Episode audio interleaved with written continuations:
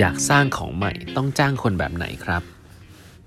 สวัสดีครับ ท่านผู้ฟังทุกท่านยินดีต้อนรับเข้าสู่ 8บรรทัดครึ่งพอดแคสต์สาระดีๆสำหรับคนทำงานที่ไม่ค่อยมีเวลาเช่นคุณนะครับ อยู่กับผมต้องกวีวุฒิเจ้าของเพจ8บรรทัดครึ่งครับวันนี้เป็น EP ที่ 757 แล้วนะครับ ที่เรามาพูดคุยกันนะครับก่อนอื่นนะครับวันเสาร์นี้นะครับเสาร์นี้นะครับสองทุ่มนะฮะผมจะมีสัมภาษณ์พิเศษนะฮะกับน้อง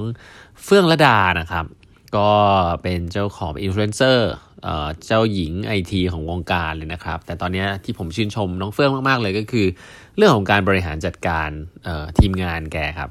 ก็เดี๋ยวเราจะมาดูกันนะว่าวิธีการบริหารจัดการบริษัทสื่อนะครับ ที่กำลังเติบโตอย่างรวดเร็วอย่างต้องทำยังไงบ้างเนาะแล้วก็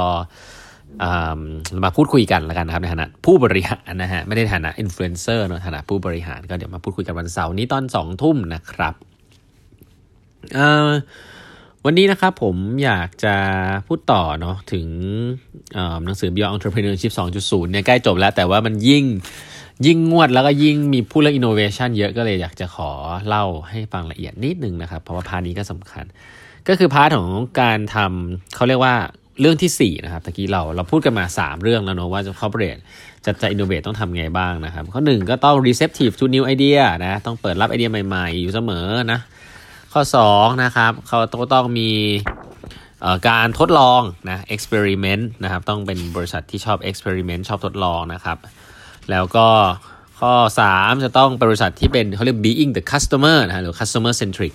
โอ้โห นี่ตามสูตรเลยนะครับ เหมือน design thinking เหมือน lean startup เลยนะฮะ แต่หนังสือเล่มนี้เขียนมา 20 กว่าปีแล้วนะครับ ก็ไม่แปลกใจที่ทำไม CEO Netflix ถึงบอกว่าเป็นคัมภีร์ของเขาเลยนะฮะนั่นนี้นะครับ ข้อ 4 ครับ people being creative ครับ ก็คือการจ้างคนจ้างคนยังไง จ้าง create จ้างคนที่ creative ครับ พูดง่ายทำยากเนาะเขาก็เลยบอกว่าเวลาคุณจะจ้างคนที่ creative เนี่ย คุณต้องมองหาสิ่งที่เรียกว่า high and nurture unusual people ครับ คนที่ไม่ปกติ คนที่แปลกๆหน่อย เขาบอกว่าคนที่แปลกๆ เช่นอะไรบ้างที่แบ็กกราวด์ไม่ค่อยปกตินะครับ เช่น คนที่อยู่ในมหาวิทยาลัย แต่ว่าดันไปเริ่มต้นบิสเนสของตัวเองอะไรแบบเนี้ย คนที่ทำงานประจำแต่ก็ทำอย่างอื่นขนานไปด้วยนะครับ คนที่ชอบอหยุดยาวๆเดินทางรอบโลกอะไรแบบเนี้ยคนที่คือคนที่ไม่ไม่ได้ใช้ชีวิตในวิถีปกติอะครับแบบทำงานเลิกมาแปดโมงเช้าแล้วกันห้าโมงเย็นกินข้าวกับเพื่อนกับบ้านอะไรเงี้ยคือคนที่มีซิกซัมติงที่ไม่เหมือนคนอื่นละกัน คนพวกเนี้ยครีเอทีฟฮะส่วนใหญ่นะครับ แล้วเขาก็บอกได้ครับว่า some of the most creative people are very unusual นะครับ ไม่ว่าจะเรื่องของการแต่งตัวหรือนิสัยที่อาจจะมีความไม่ได้เป็น mainstream มากนะครับเขาบอกว่าเป็นเรื่องไม่เป็นเรื่องเป็นเรื่องเป็นเรื่องไม่ได้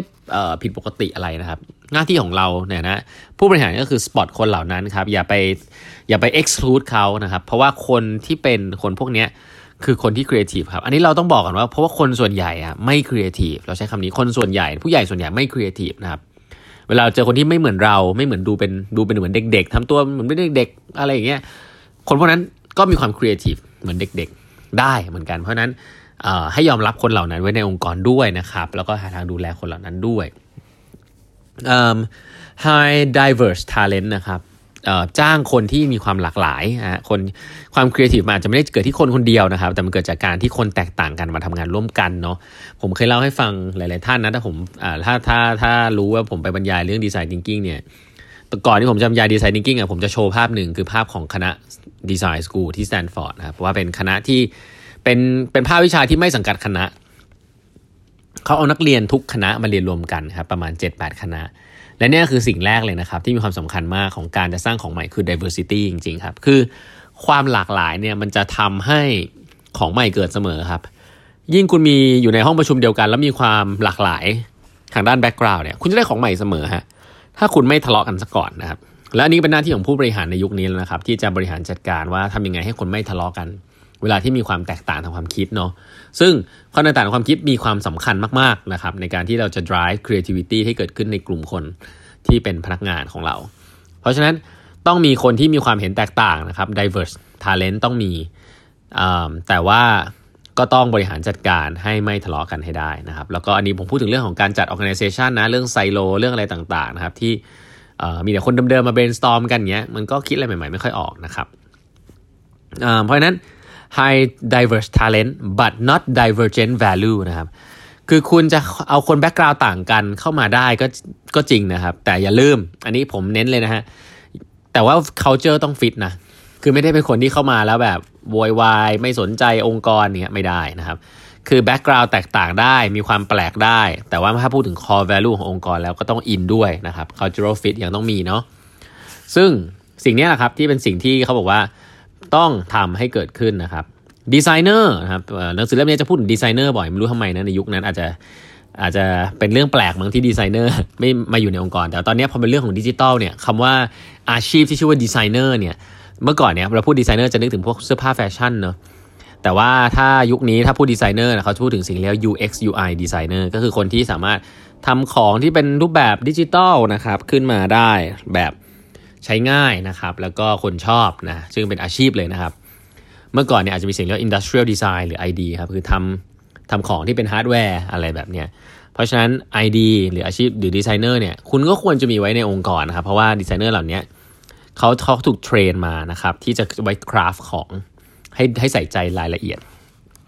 ซึ่งสิ่งนี้ก็เป็นสิ่งที่มีความสำคัญนะครับ เพราะฉะนั้นแล้วการการจ้างคนของคุณบอยทีใน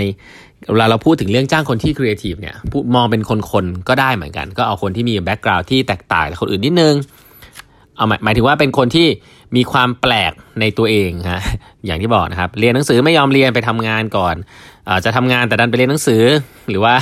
เเที่ยวชอบเที่ยวนะครับ เที่ยว